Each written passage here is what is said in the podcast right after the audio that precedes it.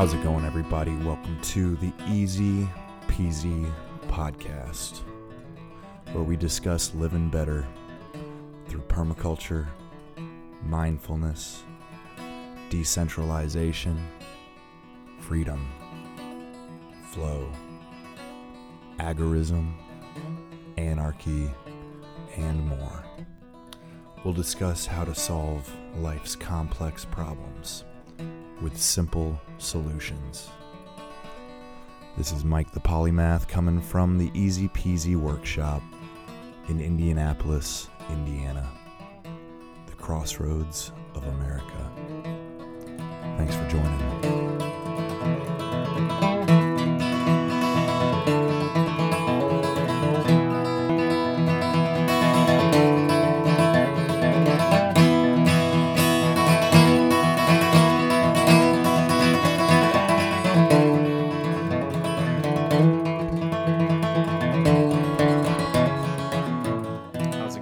everybody? Welcome to episode 86 of the Easy Peasy podcast. We've got a an old friend of the of the pod, if there is such a thing. Um, but Tom is back on the show for what is this? The third or This is the third install the third installment, as it were. all right. Well, uh, welcome back, man. How you been? Hey man, no, thank you. You know, for, for having me. Um, I might just start by um, underlining that gratitude with the fact that you've uh, coming along the line of the Easy Peasy podcast, many esteemed, engaged uh, guests uh, who may not be formally credentialed, though sometimes they are, but they have ample street credential. Uh huh. as it were, uh, which I lack, right? You know, I try and remedy that circumstance, but uh, you know, just the fact that you're, you know, willing to just let friendship and human relationship be the basis of a conversation, that's that's a feather in your cap, right there. So, Well, right on. And, Thank uh, you. Thank you. but uh, I was thinking, you know, we had talked a little bit beforehand as to what we might discuss, and then mooted the um, relationship between the left and the right, because I'm a man, as it were, I'm a man of the left, as they say. Um, but when I say I'm a man of the left, I mean what I call the real left, right? The old school left coming out of you know like the the the, the, the point there, there's really sort of two points of origin that I could trace. Whenever I start talking, I think one, then I think, oh, but then there's that, and then there's that, and then there's that. That I could actually look at maybe three, but just in terms of the Western political tradition, when I say left, the most immediate cue and where our contemporary sense of the relationship between the right and the left roughly originates French Revolution, late 18th century, where in the assembly um, leading up to the French Revolution, those who supported the monarchy, l'ancien regime, the old regime as it was called, they would sit on the, the right hand Hmm. and then those who were opposed to the monarchy, who were disposed to reform and then eventually revolution, would sit on the left. And hence, the right is associated with a kind of strain of traditionalism, and the left with what is said to be progressive or moving forward. Of course, that's just a very sort of superficial analysis, but that's actually the historical basis of our present distinction I was literally at, I was you know- thinking of questions to ask you earlier and that was like that was one of them. Um like where does this left right paradigm even stem from? You took the question right out of my mouth.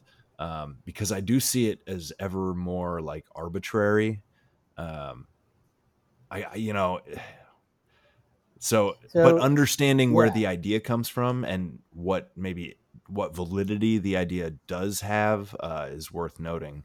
I it's just something that lately seems so limiting, you know, to say left or right, you know. It, I will absolutely. You know, I mean, uh, any distinction is both potentially useful and uh, potentially limiting, mm-hmm, mm-hmm. right? Um, I mean, I would almost want to build on that initial gloss to note that the initial conception of left versus right in the late 18th century had um, a kind of naivete in that it felt all you really need to do is transform the political structure in order to effect a genuine societal change. Mm. And so, and again, I mean, slightly, I'm, I'm, simplifying things just for the sake of brevity. I'm not saying we, that people thought about it in actually such a coarse way, but roughly speaking, you could put it in that fashion. And hence, the reforms, or rather, they weren't merely reforms, but the changes instituted by the French Revolution and also the American Revolution, which are qualitatively distinct, um, nonetheless have a focus on political structures. So in France, the most obvious way in which that shows up is that they literally abolished the monarchy. Um, and they were quite thorough in that, yeah, as yeah, we all know, yeah, right? Maybe Louis the Sixteenth isn't, uh, you know, laughing about that. I, I, I hope he doesn't lose his head again over my. Okay, okay. Mm, so, um, but uh, but um, sorry, that was, was uh, yeah. But it was it was terrible. I grant that. But um, and then here what we have is not just um, the separation from uh, the uh, British Empire, but also the establishment of state constitutions, eventually the federal constitution, which itself is actually, uh, in some ways, a regressive document. What do I mean when I say it's a regressive and not a progressive document? What I mean by that, very simply, is that uh, the Articles of Confederation, which were antecedent to the, the, the federal constitution, created serious problems for the well moneyed in this country mm. because they were conducive to a radical degree of decentralization mm-hmm. and people on a local and you know just above local level taking things and leading their lives the way they wanted to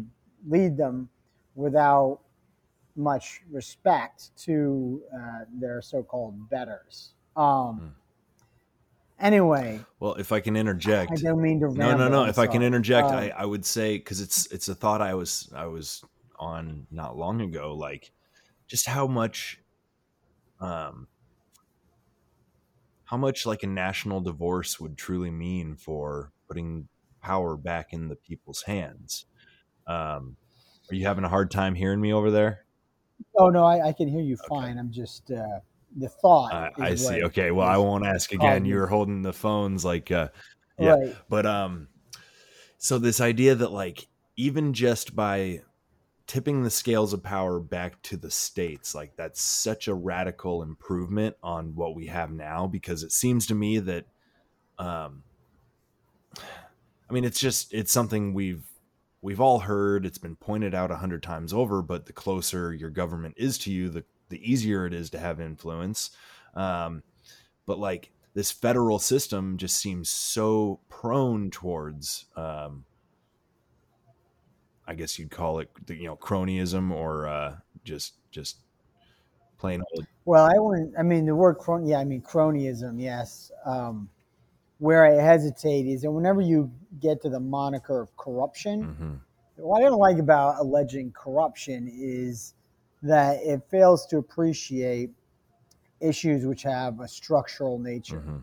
So there is something in the structure which creates iniquity. And if you say, oh, it's corruption, then you imply that the problem isn't the structure, but the abuse of the structure. Mm-hmm. And in fact, both things go hand in hand. There is corruption, but then there are additionally aspects of the structure that are fundamentally iniquitous. And what that means is that every even if everything is working ideally, you're still going to have iniquity. And in fact, you might even suggest that corruption, in a way, um, and it's weird, right? You could say, in a way, corruption is the system working well. And then you get also caught in this double bind where you almost want corruption as an antidote to the system working too well, hmm. right? And so there's like an anecdote from China, which I've heard to illustrate that point, which actually gives me hope about the ridiculous situation going on over there. I had a friend and at one remove, and he lives in um, Beijing. And this was a, a, few years ago when he first got to Beijing. And when he wanted to go to work every day after he first, you know, got there, he's leaving, wanted to go to work. The police would stop him. They would harass him. His Mandarin wasn't very good yet. Uh, they would just, you know, hold him up and for like 30 minutes, highly inconvenient. You'd get to work, you'd be late. Say, I'm so sorry. After a few days, he's like, What is going on? Why do they keep stopping me? And he's like, Well, maybe, you know, my employer didn't file the right papers. So he went to his superior, said, Hey, this is the situation. What's going on? Are you sure all my paperwork's been filed? He's like, Oh, yeah, you, you just need to you just need to pay him a bribe. He's like, no, nah, look, I'm an American. I'm just here. I'm not about to, you know, get caught bribing a police officer. Mm-hmm. He's like, no, you don't, you don't understand. That's how, this is how, it, how works. it works. Just, yeah. Just, yeah. And he was like, you know, really reticent and he waited, he resisted, he didn't want to pay the bribe. This went on for two weeks. And then one day he was just like, oh, hang it. And he just took like uh, the equivalent of about 20 bucks out of the pocket. He just took it. And then it was like magic. All of a sudden the police were like, oh, that's hilarious. Okay. And they were all of a sudden his friend. They wanted a selfie with him, blah, blah, blah, blah. And then, like, he went on his way, never got any more trouble again. All right. It's like, oh, obviously, mm-hmm. corruption, mm-hmm. transparently, ridiculous perfidy on the part of the police department. What is there to be hopeful about in that connection? Well, what there is about which to be hopeful is it means that the police are not just automata obeying the imperatives of an autocratic top-down structure in a formulaic fashion. You actually They're you actually beings. have you have some influence with with with right. the dollar. Yeah.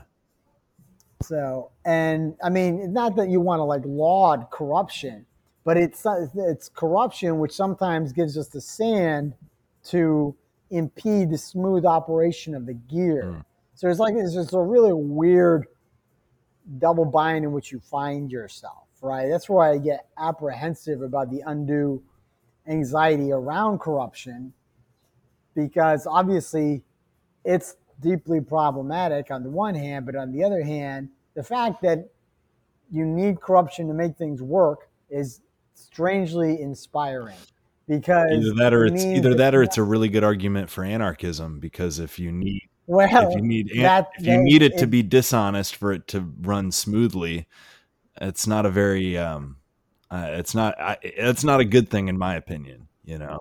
No, no, but you see the um, old greasing the wheels thing. The you know you got to grease well, the wheels, right?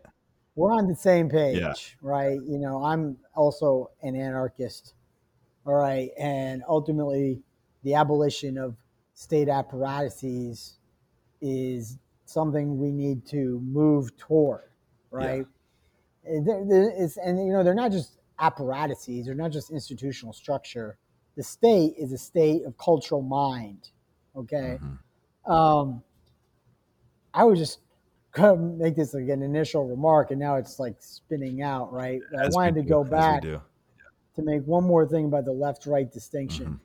And uh, that is that whereas in the 18th century early 19th century it was thought it was adequate to renovate the political structure, it became quickly apparent that just changing the political structure wasn't sufficient. And so in the 19th century, you get a shift to understanding how the structures of economic iniquity, class structure, really, are recalcitrant to change merely in political terms.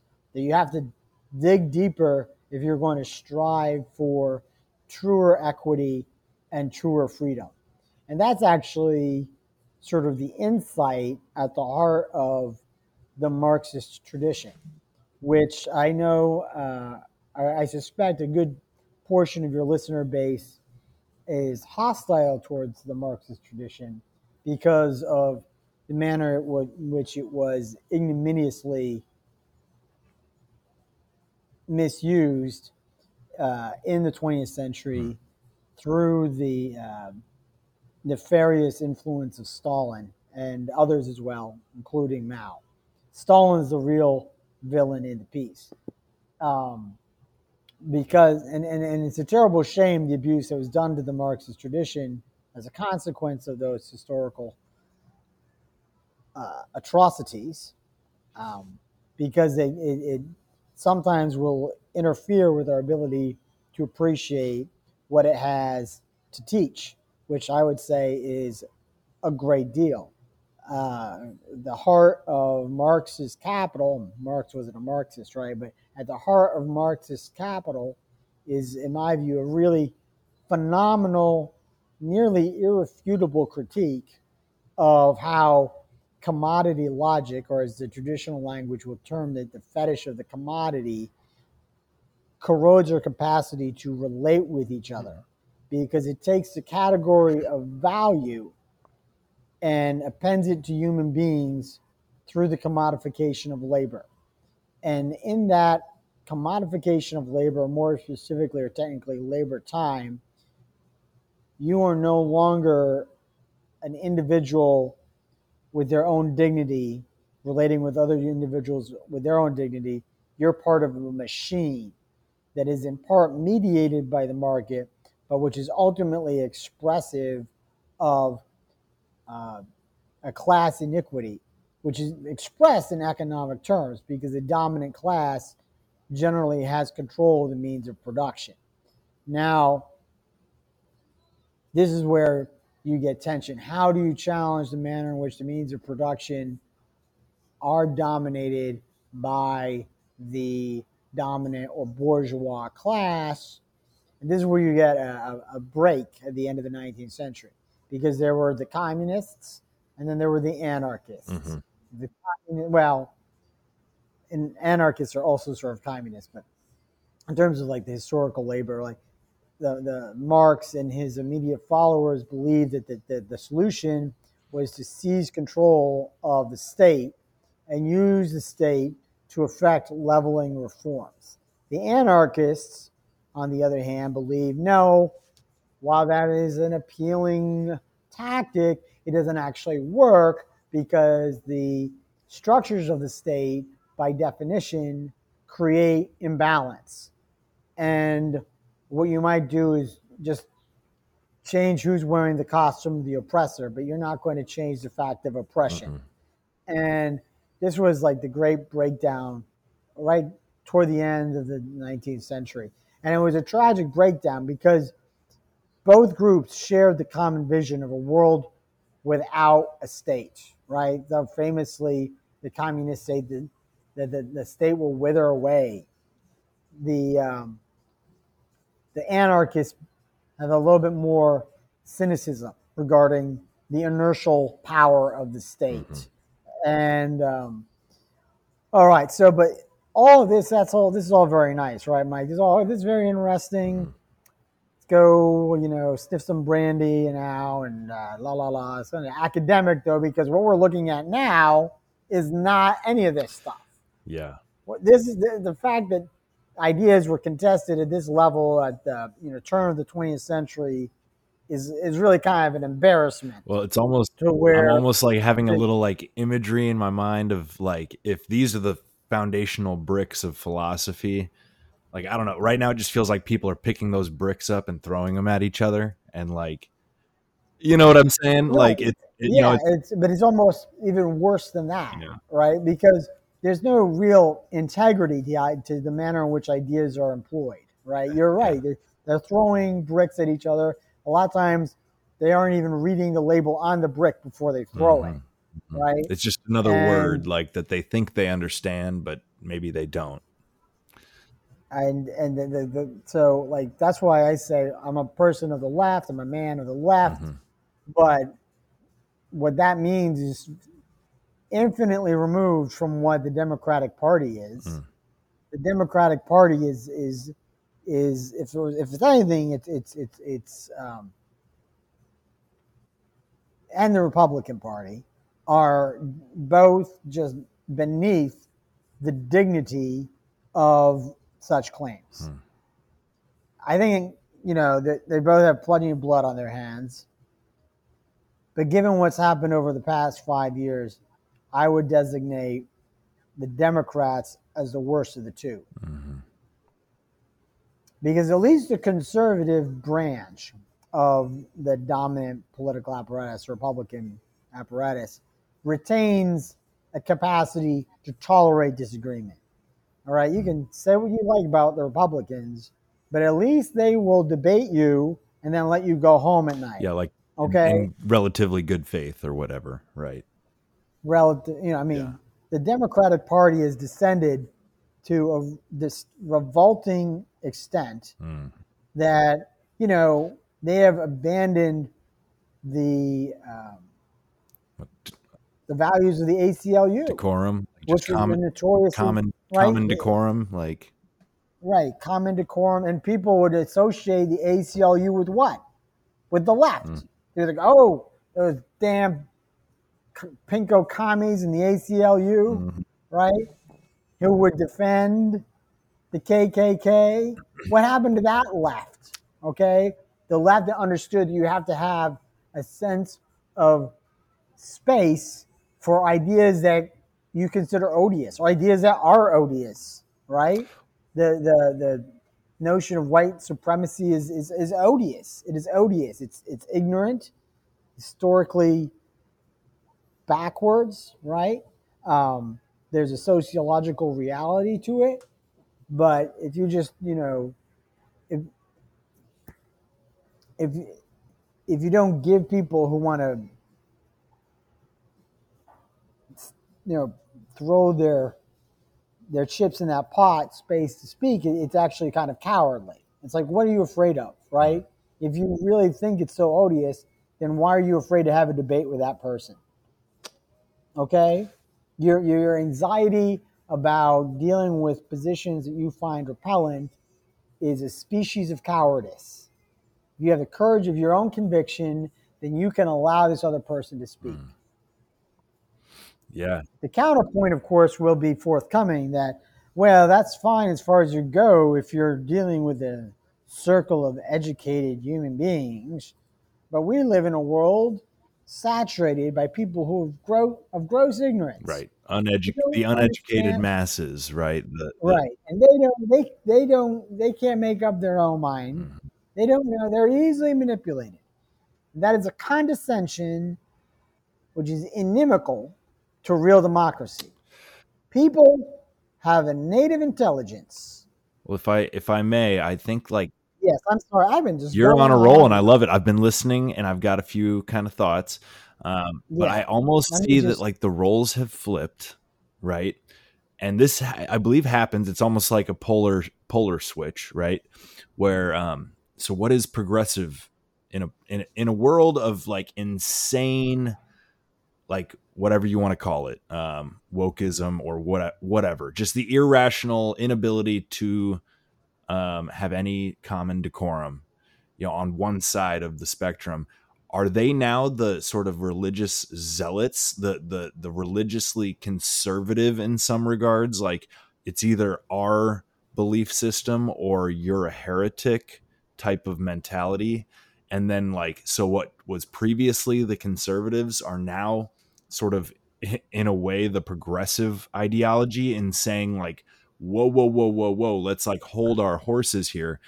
I've heard this this this metaphor in terms i think i've heard it in terms of like um environmentalism but like what is progress? Like is progress walking up to the cliff and taking that last step off or is progress stopping and turning around and walking the other direction? And um you know it's almost like i think we've witnessed this this flip where the folks who previously would have been seen as the religious sort of um, you know the the if you will like the Well, I- irrational the irrational if you will but now like it's it's totally been turned on its head there has been an uh, well the the I would say the way I, I would resist saying it's an outright inversion Mhm. because you still have uh, strata in the right that exhibit very problematic, very rigid ideological postures. Mhm. But as it happens, the the hegemonic or the culturally dominant force in in the world right now is the left and not being appreciative of that they have become the establishment which historically they decried Mm. They have they have become the establishment and they have assumed exactly these rabid and oppressive uh, in and ironically intolerant tendencies Mhm. uh, it's this shrill moralism. Mm. It's, it's it's this yearning for purity. it's a neo it's And- a i've called it neo-puritanism before like I, I first started kind of thinking about that word um, when it came to the vaccine mandates of like you must be purified to be accepted amongst the rest of us. It felt like puritanism. Yeah, well, that's that's what it was, and of course, we haven't gotten into this yet in this particular conversation, but eventually we have to interrogate the role of science and the role of technology in these developments, right? Mhm. because they're invoking the mantle of science to justify their draconian and frankly unscientific dispositions. Um, almost like if by science you it's mean it's the false prophet or the you know the appeal to authority right god told me this therefore you must believe what i say yeah, and uh, but in this case it's not God, it's the peer reviewed journal, right right? Um, exactly Yeah. of course, the problem with peer review is that it's a highly politicized process. Um, it's it's not innocent. It doesn't it doesn't actually translate into this legitimate contest of ideas, which is thought to be what should inform an authentically scientific process. Mhm. But I mean, there's an, even an additional layer to this question, you know, regarding medical interventions. That additional layer is who we are as human beings in a very bodily, very concrete way. What is the relationship we hold between life and death? Mm. Between, you know, suff- between living and suffering and and, and, and pain and and so forth, right? How are we how do we deal with these facets of, of existence? Mhm. And so even if one grants, which I don't by the way, but if I do grant for the sake of the argument, something like the capacity for some vaccinations to immunize you against certain kinds of disease, some measures to prolong your life perhaps indefinitely or yield other kind of benefits. That doesn't necessarily mean that I want those benefits, that I want those extensions, Mhm. because to to to yield before the uh, temptation of such interventions is perhaps at, at certain junctions to challenge what you are as a human. Mhm. If you hold that death is part of life, and that life isn't just a, supposed to be about rainbows and unicorns, then you're not going to be one to take that takes a cotton to just going along with what the CDC or Mark Zuckerberg have to recommend for you. Because behind all their machinations is a vision. Mhm. They have a vision of what it is to be human, which is at stark philosophical odds with the vision of many others, including myself. Right? This is why you need a space for dramatic disagreement Mm, in a democratic society. Because at the end of the day, it's not just about the facts, whatever the facts may be. It's also about how we're going to relate with the facts of life as human beings. And there are different answers to those questions. Answers which ultimately are the not just a privilege, but the responsibility of each of us as individuals to answer on our own terms. Mhm. It is not for the state, it is not for a corporation to determine your relationship with your mortality, your relationship with your health, and how you're going to deal with these deep issues with your own family and your own friends. And see, that's that's really where we're getting down to the root of things, right? Mhm. Okay, you can. I mean, we can talk about how they have completely betrayed the value of the word fact in their propaganda Mhm. because virtually everything that you encounter is either an outright deception Hmm. or a manipulation of the truth, which is almost worse than a deception. Right. But even if we forget about that and say, okay, yeah, you're right about this technology or that technology, what you're not right about is that you can tell me how I want to live and how I want to die. Mhm. You don't have that privilege. Your subjectivity is not my subjectivity. Mhm. Okay? Your body is not my body. And and and not only can you not tell me what to do, you can't tell anybody else what to do either. So I see. And this this is sort of where the rubber hits the road in terms of our relationship with the state and what we want Mhm. a state to do, right? you know, I see the three issues of the day, right, as all being super, super connected, right? So, guns, abortions, and vaccines. I see them all as very, very connected in in everything. They are everything. intimately connected. yeah, Well, everything you just said could equally apply to all three issues, right? Unequivocally. Yeah. And it's so almost infuriating to see the lack of consistency and the um the just willingness to basically outsource your thinking, okay? Um people who seem resigned or content to uh just not not look into it or think on it too long themselves uh, you know, just kind of like accept it as it's spoon fed. And if I just, I, you know, it doesn't give me a whole lot of hope, uh, just, just the way that it's been going. Cause it, it seems obvious to some of us, like these clear ironies, these hypocrisies. Um, but I guess not to, I guess not to most. I, it, it just, um, it bums me out a little bit to, to think that like most people don't put in the legwork of deciding hardly anything for themselves, you know? Well, I think that it's it's difficult for everyone who's trying to look at the world with an you know from a from a vantage, Mhm. not to get down at times. Right. Where I from where I derive a few points from which I derive encouragement are um, the following. Excuse me. One moment.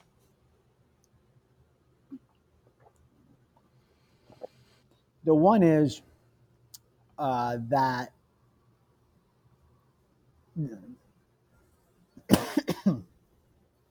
Take your time. We can, we can chop this out.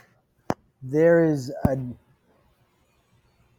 there is a picture of what society is like that we get by looking at social media or Twitter or Facebook.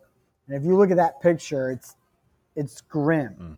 But then when I go out in my day to day life, and I think I might have even like said this to you in one of our previous conversations, I do not encounter not that much this stark antagonism, which tells me that most people are not so lost as you might infer from looking at the proverbial news. Okay. Now, that's not completely good news because a lot of people are just passive. Yeah, I guess The real problem what. is that people are just Yeah. they feel dramatically disempowered, Mhm.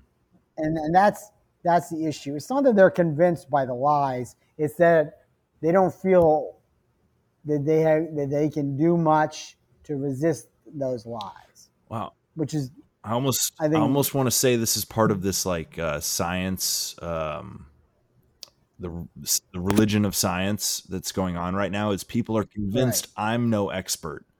Like I'm I'm just me. I don't know any better than anybody else.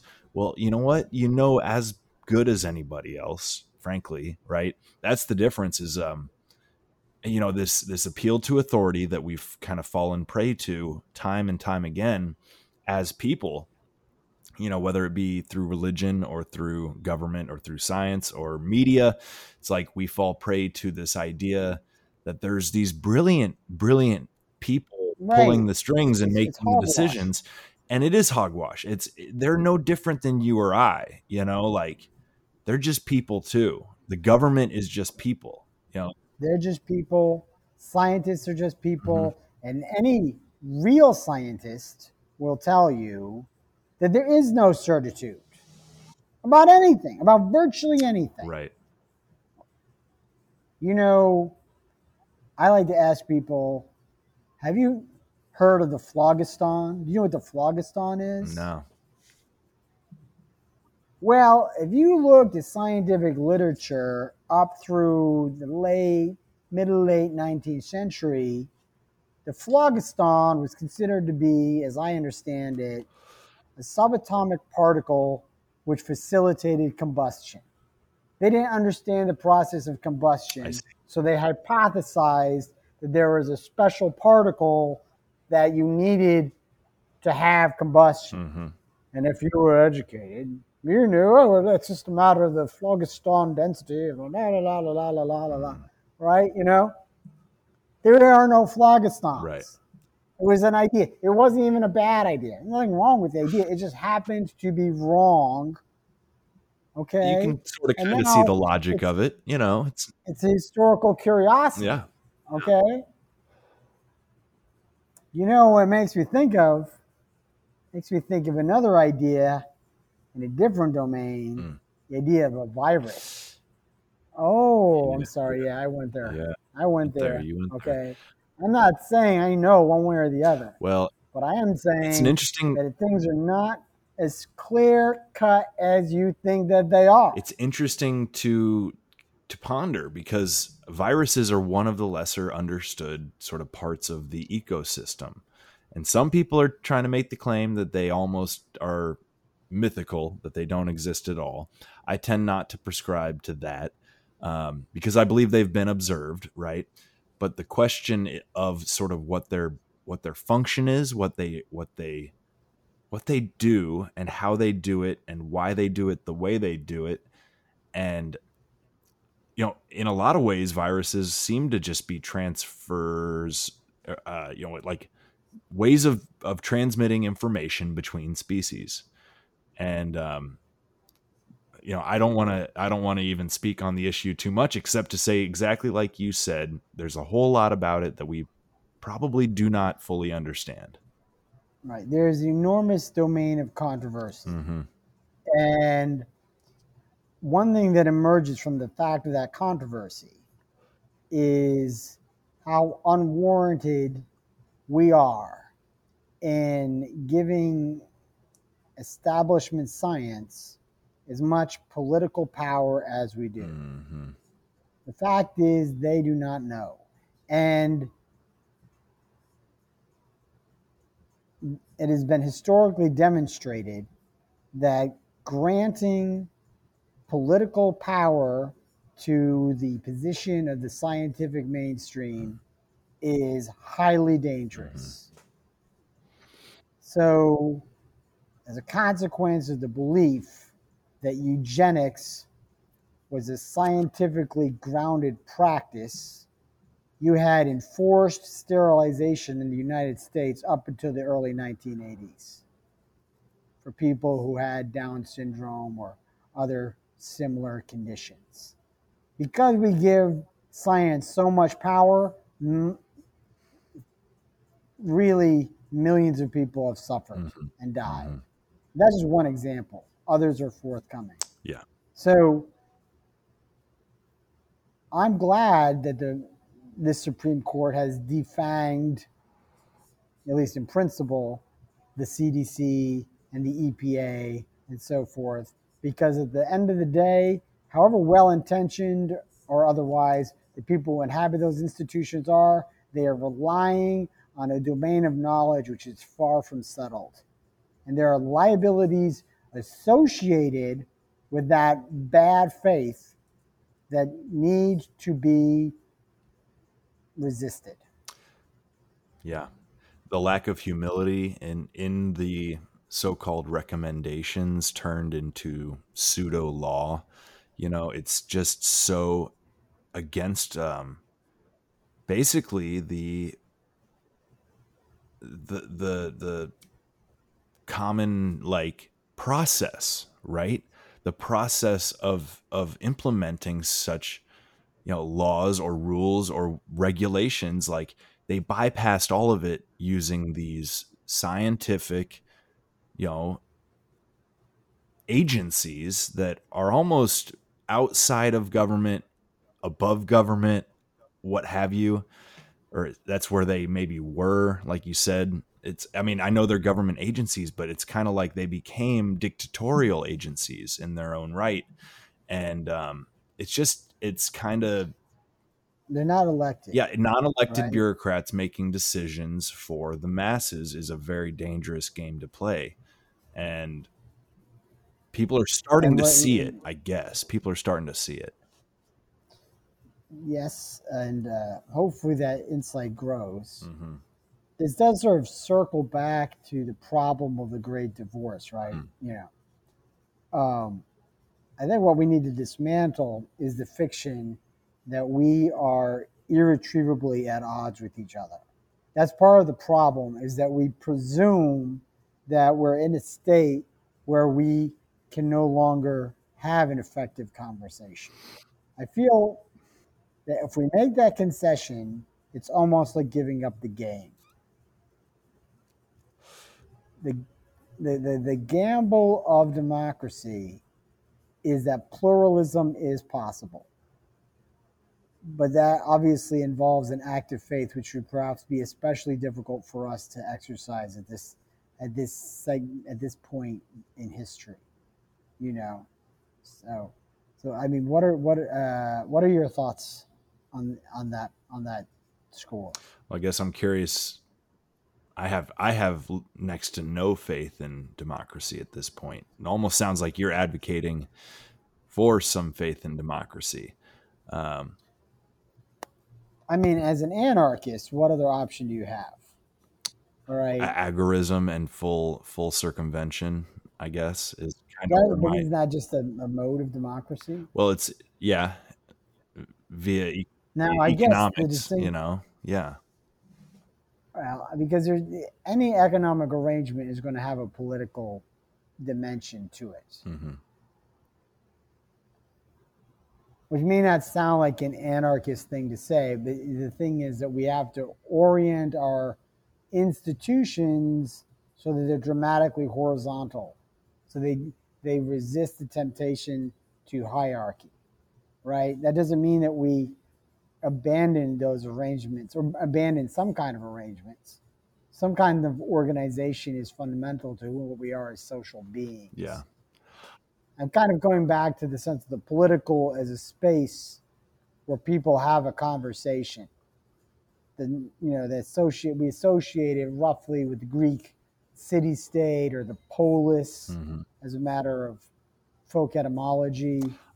Hannah Arendt has some interesting thoughts in that way, right? Well, do you think Um, maybe that is the um, like that's as far as democracy can can practically be e- extended, like the city state?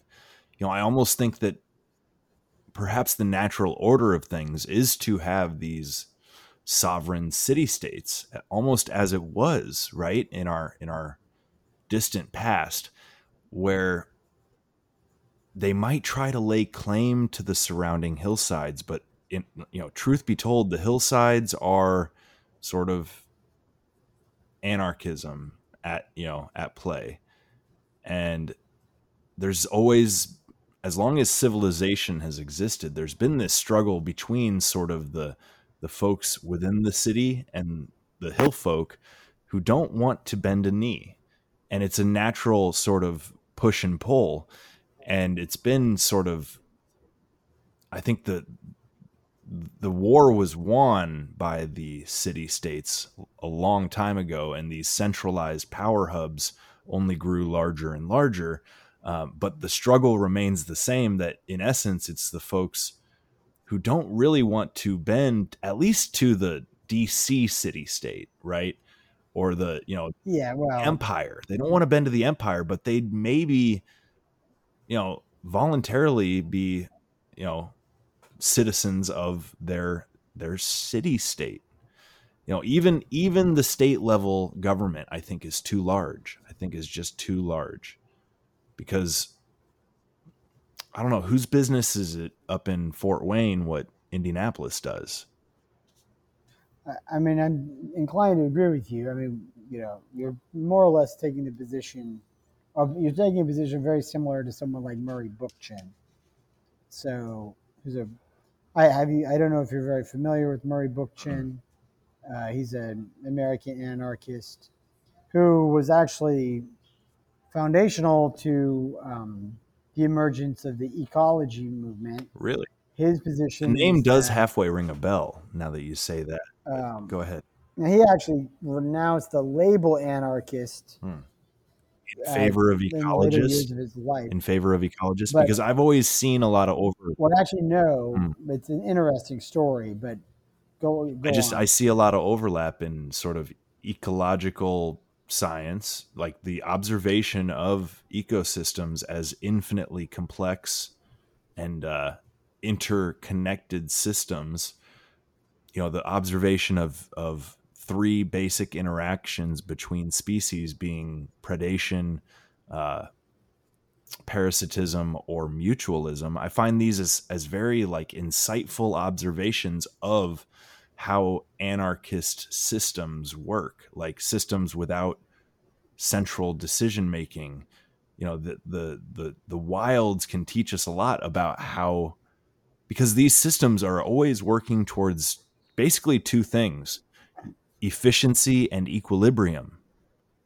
And those are those are sort of high high standards high principles. i don't know about efficiency though. What's that? I i would actually resist the idea that nature always works towards efficiency i would i would argue that every individual creature on the planet is more obsessed with efficiency than you could even imagine it's all about efficiency when it comes down to the individual organism. It's how do i convert how do i convert the calories i have into more calories efficiently, so efficiently. So my response would be sort of twofold in that regard. Um, maybe I, actually threefold. I have a threefold response. And this is actually sort of i mean part of it would have to turn on how you define efficiency. Mm-hmm. Okay. Mm-hmm. However, I would first of all remark that it's not just a question of the individual. Is the individual in situ, which means that the individual is part of a species, which is about a part of a broader context, right? Mm-hmm. So you have to look at the total context and the manner in which individuals make decisions in that total context often will uh, obviate the um, commitment to efficiency. Well, altruism is the most obvious example of inefficiency, and yet altruism completely uh, consistently shows up in nature, not just in human beings. Like it shows up in animals all over the place. I see, I see. Second, that's just like then like secondly, the fact is that over time nature becomes more complex, not less complex. If it were just committing to simple efficiency, such as what we have with monoculture, you actually have a degradation of complexity.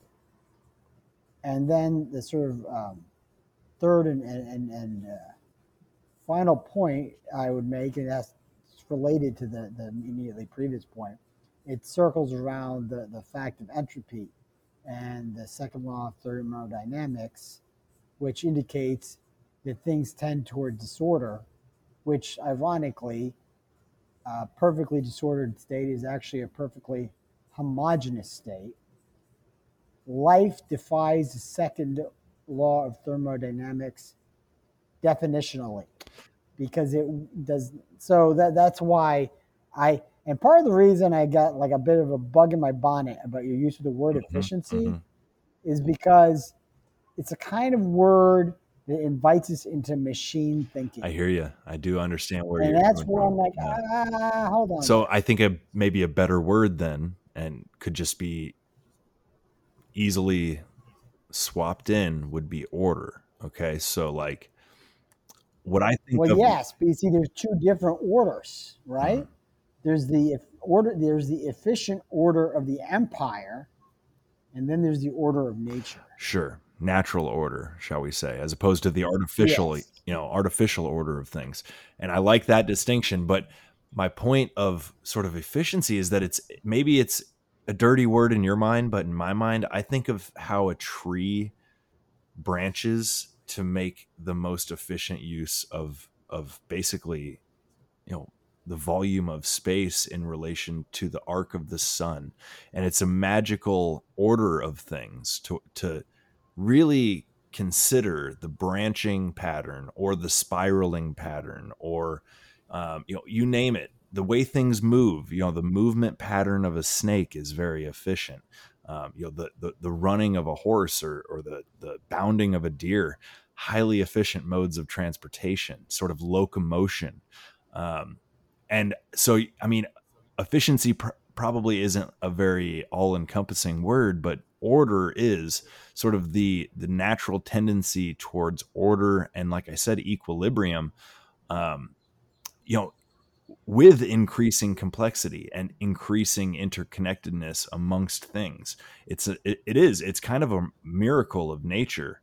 Um, but you know, truth be told, like you, you said, a monocrop is efficient only in our twisted sense of the word because it's highly inefficient in terms of the amount of energy going into it versus coming out. Because we're we're taking a shortcut with all these you know with all these you know inputs whether it be chemical or or you know internal combustion power or you know sort of this mechanical advantage that is you know beyond the natural order of things um, it is ordered it is efficient in terms of our balance sheets and whatnot but in terms of a natural system it's it's very little output put you know per square foot in all honesty. Like cal- I, calories you know, per square foot of a of a of a crop versus like you know it depends on the ecosystem type um, but you know i mean i'm not arguing those facts yeah yeah right? you see that i'm making more of an aesthetic point. sure and i like i like playing i like battling with words a little bit so i appreciate the distinction but yeah i i don't mean to be sort of pedantic mm-hmm. or, to, or, to, split hairs, mm-hmm. right? Um, it, and I apologize if if I became mildly. No, it's a. It's. I think it's a fun tangent. You know. Um. It actually, so there's this guy Ivan Illich, and I may have mentioned him before, but right, and he makes this distinction between manipulative and convivial technology. Hmm. And you could say that there's manipulative and convivial efficiency. Okay, mm. and he sort of when he talks about that distinction, he uses the idea of how inefficient the obsession with speed is compared to. He makes the argument that once you get much beyond 15 miles per hour as the top speed of your average vehicle, mm. you're creating a fundamentally iniquitous situation. Mm. Because yes, you get get faster transport. But in order to really support that, you have to install these infrastructures and, and fuel arrangements and so on and so forth in a manner which is ultimately deleterious to what a what a fulfilling society actually is, right? So I think it's very similar, I think, to your position, right? And um, I don't know. I just there's certain words I hear them, and then I like I go like oh. Well, I almost Like another word I hate is the word behavior. When people talk about behavior, it's like a red flag to me. Mm. When you start talking about a person's behavior, it's like you're implying that the person is just uh, a, a sum of processes and it's an input output system. Hmm. Very Pavlovian, right? Uh, or we need some operant conditioning to change their behavior. I hear you. That word just I hear you. There's lights me up. there's words that there's Right. words that imply I see what you're saying, sort of a a a factory uh a mechanistic, Mech- reductionist mechanistic sort of we are, vernacular. right? I get you. I get you. But but at the same time, they're useful just to note. It's a there's a beauty in the efficiency of a tree. You know, it's Well, there, It's- there's, there's the beauty goes all the way up and all the way down, man. The right, trees are unbelievable. right. I got really stoned one time when I was out in Utah working in these old orchards, and I just really sat there and looked at the silhouette. It was it was winter, so there were no leaves on the trees, naked trees, silhouetted. You know, there was a bright moon, and the cliffs behind these trees were just like super bright, but these trees were black, right? And I just noted how they looked like root systems, right? Like a tree is very much a mirror. Right. Maybe there's not- A fractal It yeah, it- symmetry. it might not be a a precise symmetrical mirror image, but in many ways it's there's symmetry there in in both right. There are patterns that Mhm. show up mhm. Like I said, the branching pattern and there's galactically. there's these fractal patterns of nature that are incredibly you know like i said beautiful and efficient. Um, and it's almost like we're getting a little uh, Elegant. Elegant. Elegant is great. Elegant is great because an elegant dancer is moving gracefully and without without effort right? That's the whole point. Like unless unless deer is stressed if it is just bounding like at its own speed. Man it's just the most like graceful efficient you know like it's it's amazing to watch right? Even even like a sloth Uh, yeah sure. climbing a tree. sure. Like if you actually watch a sloth, yeah. right? But it's it's uh, you say sloth i would say sloth but that's funny tomato, tomato, tomato tomato potato, I don't so okay if we can if we can maybe spiral back unless you have any other like thoughts on uh, spiral, right? There you so go. i'm curious to get your thoughts on There you go. I'm curious to get your thoughts on what's happening in the Netherlands. Okay, because right. because So the information is kind of limited. I understand, but I've been trying to keep up with what I can, and I wonder what do you know about it first of all. Virtually nothing, I have to confess. Yeah. Um, the reason being that I'm only now starting to emerge out of a kind of self-imposed cocoon. Mm, uh, from early on in the madness is what I call it, right? Everything that unfolded in the wake of COVID 19. I don't even like using that word. Um, the, the, this, the, the manner in which the discourse became so saturated Hmm. with toxic propaganda, it uh, compelled me to just take a great step back. mm, I'm only now starting to reorient myself. And so there's these huge, hopefully temporary gaps in my awareness of certain current events, right? well, So why don't you just give me a quick briefing and I could tell you like my cursory impression. I guess the nice thing is I really don't know much either, so I'll tell you basically all that all that I can tell you is there's a massive farmer um, okay, this is what you're talking yeah the protest the farmers protest it's it's beyond just the netherlands but it kind of started in the netherlands and uh i mean it looks massive and it's almost i mean it's just not getting a lot of um a lot of airtime on our media as far as i can tell they're starting to maybe like note it just because it's everybody's talking about it but um it's causing real It's similar to causing real issues. Trucker.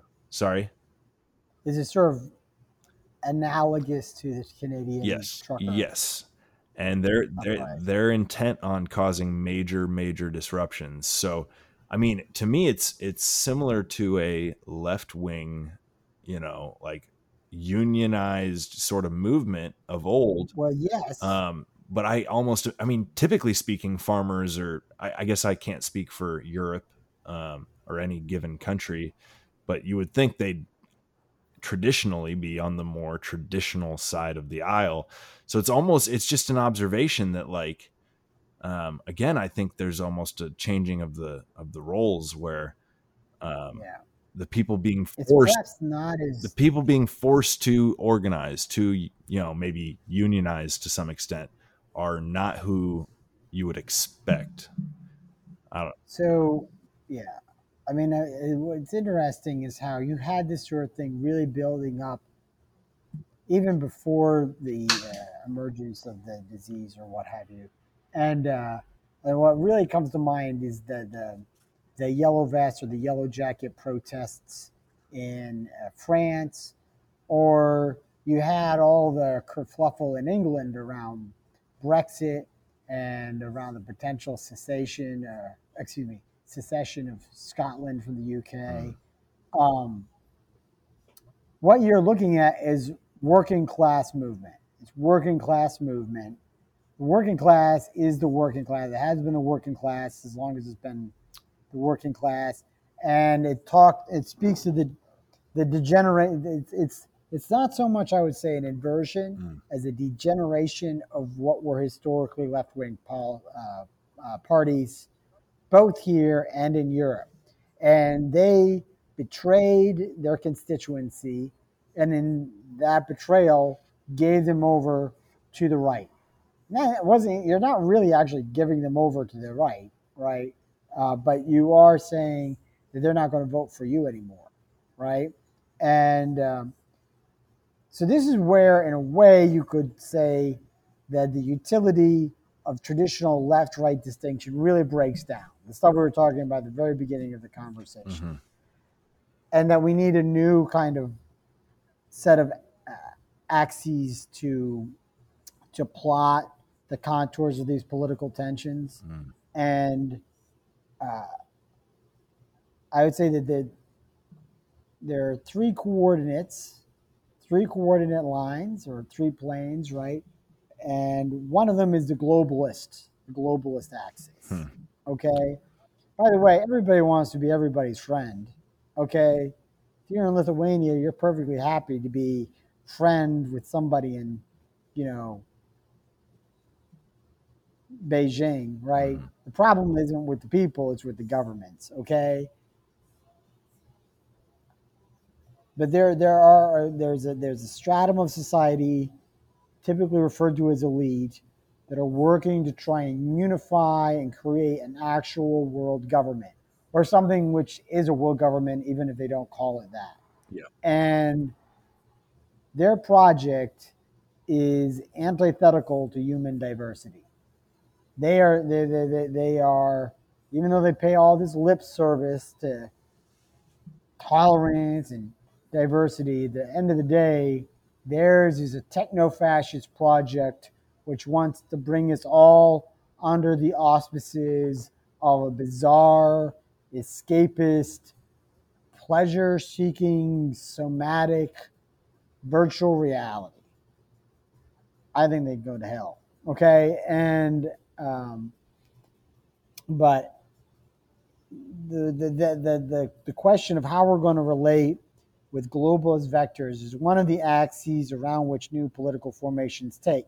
And then you have these farmers in the Netherlands, you have the, the uh, yellow vest or yellow jacket protests in France, you have the anti, you, you have the Brexit people in England, you have all sorts of peasant movements in India and in South America Truckers in Canada. What we're looking at is a renaissance of the indigenous as a locus of political fermentation. And the challenge with the indigenous faces is not to allow their sense of indigenous identity devolve into mere provincialism. Hmm. The other axis is technology, our relationship with technology. Those are obviously intimate, uh, intimately connected, technology, globalism, and then uh, what was it? I thought of third, three axes. Those are the two main ones, but there was a third, and I lost my train of Well, thought. I thought you said it was. I was trying to track that. So I thought you Uh, I said. guess you could say I thought you said is also- globalism and then what? our relationship with technology Technology. and um, globalism versus localism. These are all their. These big- are all their own spectrums. Okay. And it's not that they're technologically concerned or anti-technological, technological, hmm but the digital is trying to create a new way of human being hmm that I think is fundamentally impoverished. It encourages us to leave our own bodies. Trans, sort of the transhumanist um, movement. yeah, the transhumanist position, Yeah. which is kind of a hyper modernity. hmm It's sort of if you take the some of the presuppositions of modernity and radicalize them, you end up with transhumanism, Mhm. which is actually anti-humanist. The transhumanist position is that our bodies are inadequate to give us a, a, fulfilled and happy life. life, Yeah. Yeah. Yeah. and we need we need to leave our bodies and join the machine. hmm Yeah. And even if I just say that, that sounds absolutely insane to you, doesn't it? Right. It sounds insane to It's me. literally. that It's literally what they're. What, That is their position. Yep. Yep. The metaverse. Yeah. Right? And the problem is like it's easy to mock this first generation of the metaverse. Mm, But the problem is that they're not going to just give up with that. You're going to keep going. mhm. Anyway, but you're asking me about the Netherlands and the agriculture thing, and that's a very interesting. Oh man, you know, I'd, I'd have to get back to you because Yeah. that's a difficult problem that needs to be engaged. We need to end industrial agriculture. We need to end the control. Of, I mean, to me, it's absolutely terrifying that uh, someone like Bill Gates is buying up Mhm. swaths of farmland so that he can have some sort of he is already one of the most dangerous people on the planet and you're just enhancing the hazard of his person by giving him even more control over how our food is reproduced. Mhm. we need to just i don't i don't know disaggregate. Well- disaggregate. We need to stop allowing so much to be concentrated into so few hands.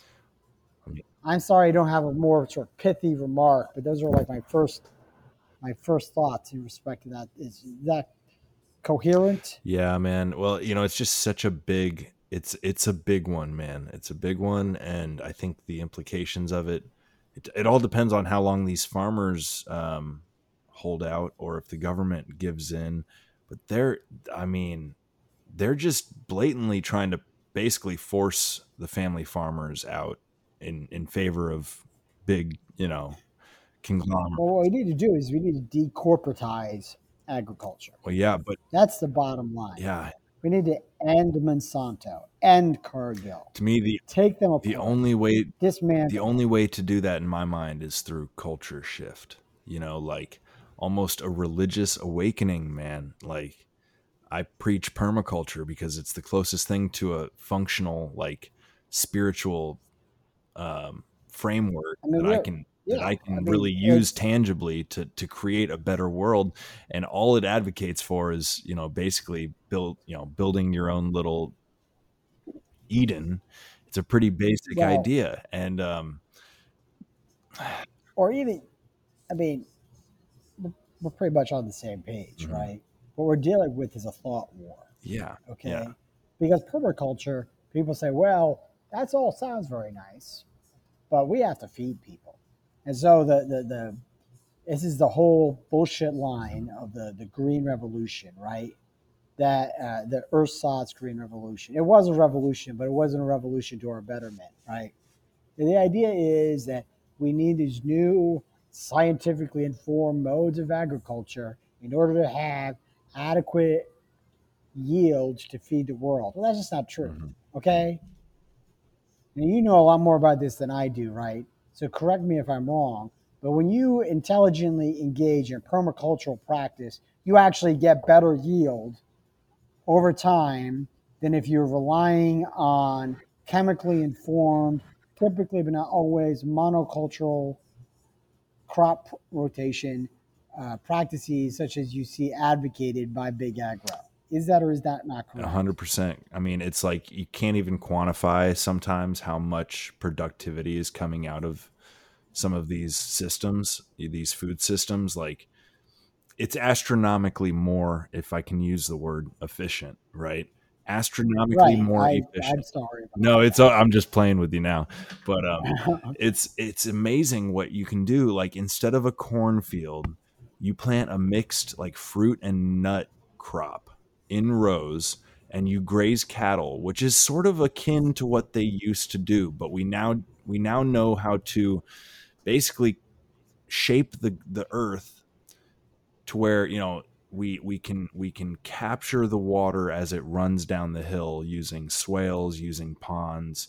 We can sort of use what we've come to understand and the tools at our disposal earth moving machines laser level technology like we can we can shape these contours of the of the farmlands to make them literally make better use of the rainfall.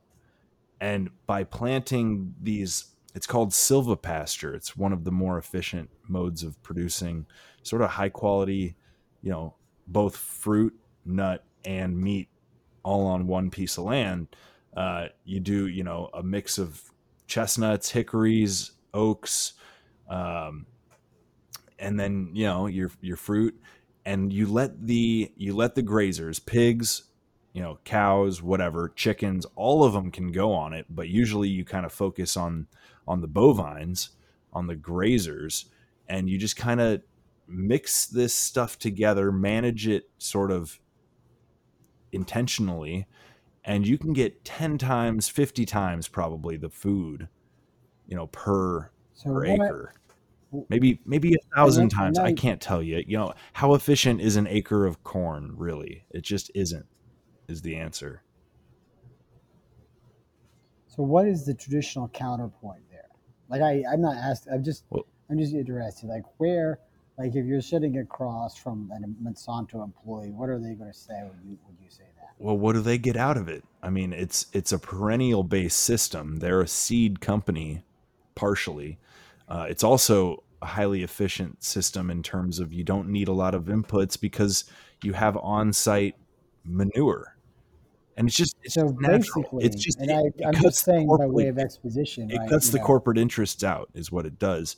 And it takes intelligence and it takes hands-on management. That's what it is. That I think that is probably the crucial variable, right. right? It requires actual people. hmm exactly. Exactly. But You actually need a farmer. you need a By farmer a farmer, not just someone who like lives in like one house and yeah. and they're like like some like you could see them this like digital like digital war room the farmhouse overlooking their drones. You know, right like, right right. this is how we no, that's not what we're talking well but the truth is we can use that stuff too in like a permaculture way you know? I i'm all about drone technology for laying out the site surveys and reading the topography with like a really high degree of accuracy. I you know it's something i'm very excited about. You could you could do your whole site plan in like a three-dimensional virtual space lay out your earthworks lay out where you're going to place your ponds and your you know your swales and your trees and have it all kind of planned in advance and make it way easier. You know and then you can have like you can have a gps on your on your freaking bulldozer that's kind of guiding the works as it's it's very cool stuff. But like i'm not against mechanization used in a very um, good way. I'll just say that Tractors are Yeah, I mean, I'm kind of over the barrel when you bring things up like that because it would be fatuous of me to pretend like that isn't a good point. On the one hand, on the other hand, like that very technology hooks you into an infrastructure. And I guess I just become so concerned as to where that leads you. Can you really, can you really trust what's implicit in that technology? Right? I, to me, I find maybe I just need to have more faith in the capacity of human discipline. uh, because that's what you're talking about. It's like human discipline to use technology without capitulating to uh, where it can lead you. Right. In permaculture, we talk about it's it's referred to as appropriate technologies. Okay, so like what's appropriate is is is it appropriate at this stage to bring in an earth moving machine and push a bunch of soil into different places and make it make it more functional in the long term? Uh, or is it more efficient to do it by hand over a 20 year period you know with backbreaking effort? Like what's more appropriate I, you know, I'd say bringing in the machines appropriate in that moment, but then you ideally would never need to bring a machine like that in ever again, right? And you can just you can do it all natural from then on out. So it's it's you know it's kind of the same thing. It's like would I rather pay a survey you know surveyor or do it myself? Go out and mark the contour lines of a property with flags and using my laser and my stick and do, do, do, do, you know and or would I rather just have a guy that has a drone and a program go out and zip zip zip zip, zip you know do all 10 acres in a half an hour have it all preloaded on the computer? Like it's totally appropriate Let, what gets us to food quicker. You know the question of like sort of automation leading to less employment opportunity you know when it comes to these these systems ideally it doesn't take too much hands-on work because you reach an equilibrium you know we're taking lessons from nature so your grazers should do most of the mowing for you right? Maybe you got to go around with a weed whacker and hit the so to be clear yes uh, well um, my point being like if well i think your point is if i can go ahead, go ahead. i think what you're saying if I hear you correctly, yeah. is if we exercise our native human intelligence, mm-hmm. we can use technology to the betterment of nature itself. Yeah. And I mean, the, the, the, the, the, trick is to actually exercise that intelligence, meaning that we don't want to throw the baby out with the bathwater and say that all technology is bad, mm-hmm. et cetera, et cetera, et cetera. We don't all need because to be Amish. We... Also, is so we're you know like right now we're talking visa the interweb right, right? you know don't want to throw the baby out with the bathwater. I guess where i'm going to push back and i won't even go down and i probably have to wrap this up soon. Yeah sure. I'm sorry to say but i I just wonder about our relationship with the land, and maybe this is the uh, maybe I'm in this sense I'm the the victim of a kind of urban romanticism. Okay, you know, um, I just worry about how the machine itself, can, like, or certain types of machines, can distance us from the land, right? Yeah. Like yeah. I, like I, I know that's like really, oh, you know, maybe I'm just being a hopeless romantic. I'll put it this way: I'd rather have a traditional surveyor than use a drone. To me, like a drone is absolutely repellent. I see kids playing with their toy drones, and I'm like, Ugh, I think you need to. Ugh. That's too. It's too idealistic, man. You gotta. You gotta use the best tool for the job. You know, like you got to use the best tool for the job. My point. I, I I realized it.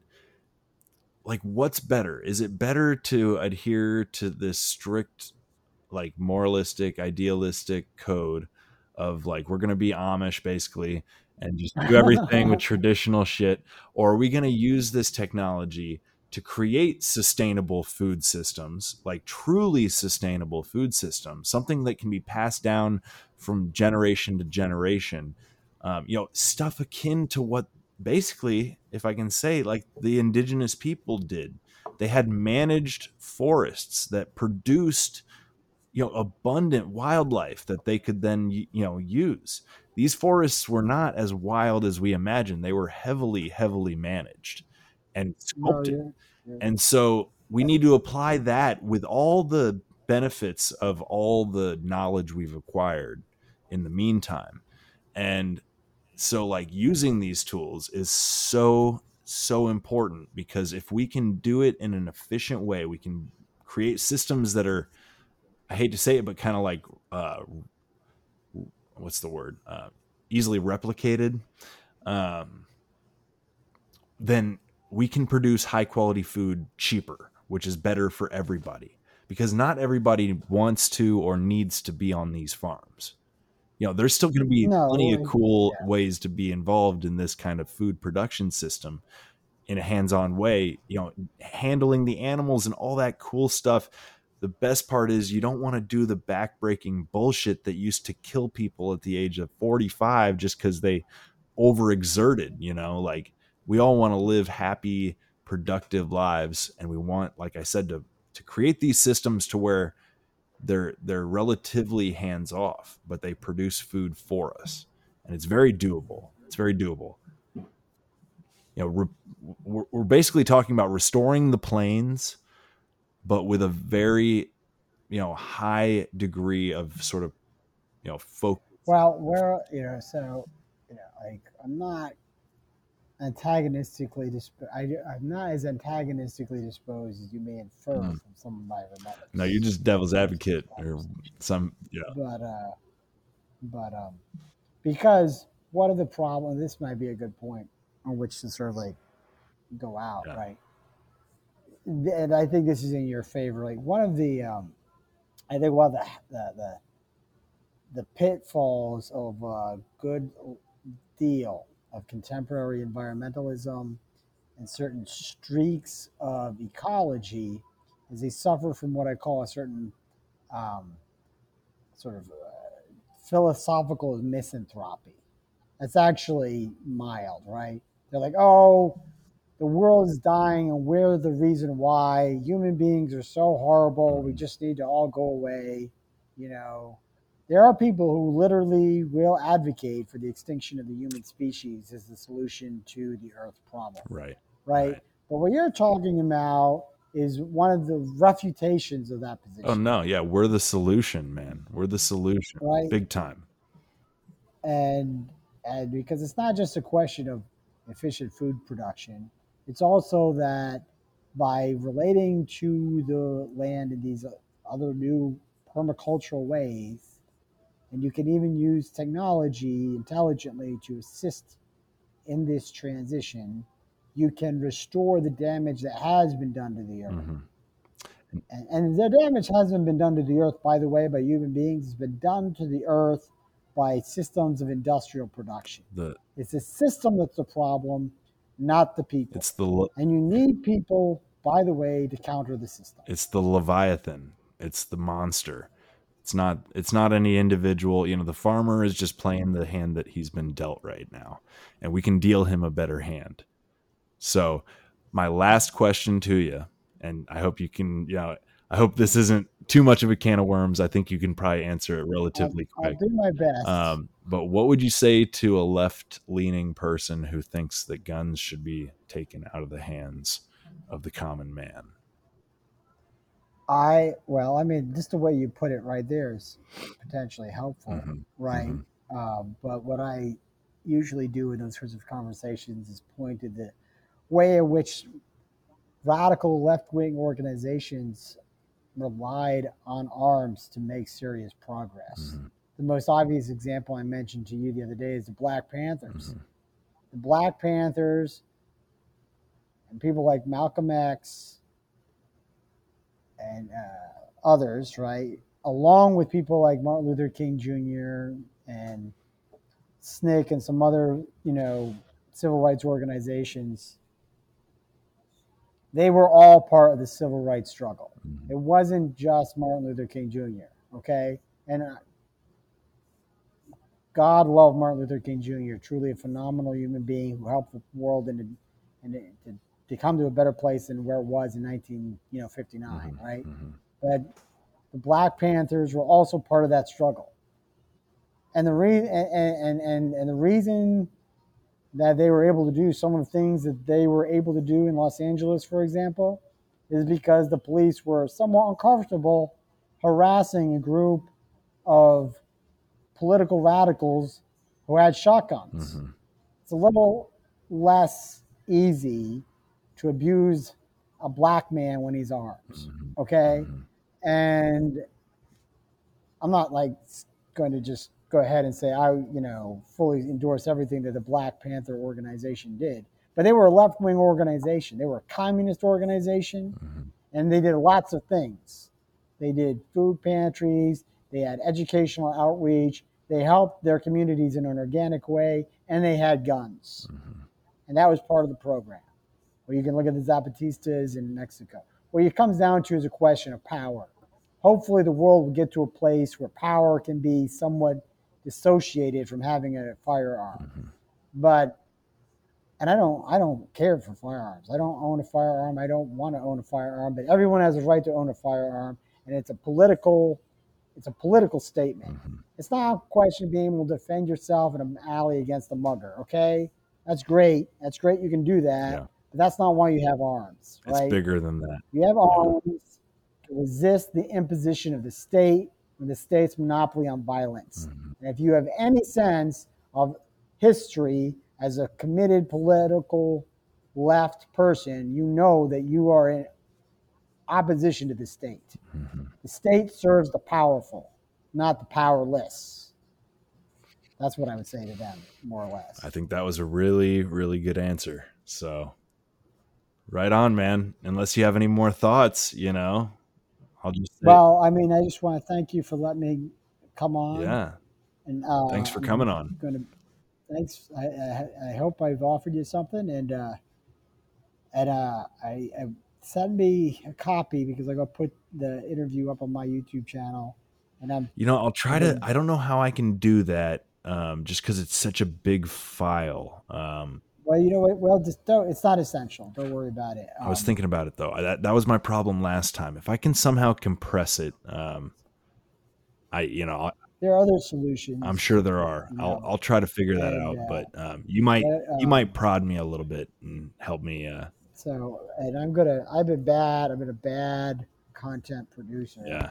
Um, but I'm gonna you know, get back on it. I'm trying to get some videos together by that guy I mentioned, Ivan Illich. Mm. Uh, you should check him out, man. I think you'd dig it. Yeah. Uh, and uh, thanks for for checking my my my my luddite purity there about uh you know my uh, my my reticence regarding certain kinds of technologies. Well, and you know what, man? Like in terms of splitting hairs on words or on concepts, like I'm all about it. That's part of the dialogue. And I see your point from like, you know, I, I always see your point from sort of a, like I said, idealistic or whatever point of view. But when it comes right down to it, we got to use the tools at our disposal, generally speaking, to do the best thing we, we know how. That's the thing. I'm convinced we just know how to do it now. We just have to, we have to get it done in terms of how we manage our our, our food systems kind of specifically but um yeah that's a whole that's a whole conversation in its own right but i always appreciate you know you've got a good grasp it seems on just political history which um a lot of people lack and you know this struggle sort of there's you know this struggle of anarchists against or you know just anybody anybody Anarchists against always on the periphery, but they are so essential. yeah yeah Right. And it's been a long it's been a long history of this struggle you know and uh As long as there's been a state, there's been an anarchist to indicate the problem with it. mhm, mhm. They may now call themselves anarchists, right? But there's an intuition. There's an intuition that the idea of surrendering your agency to an institution is a bad idea. Mhm, Okay? mhm. I mean, that's not exactly the most exciting way of putting it, Yeah. but that is one way of putting anarchism in a nutshell. It's right. You're, you're giving away your own power. your sovereignty yeah All right, man. hey always a pleasure Likewise, I will catch you soon. all right Thank you. take care Bye.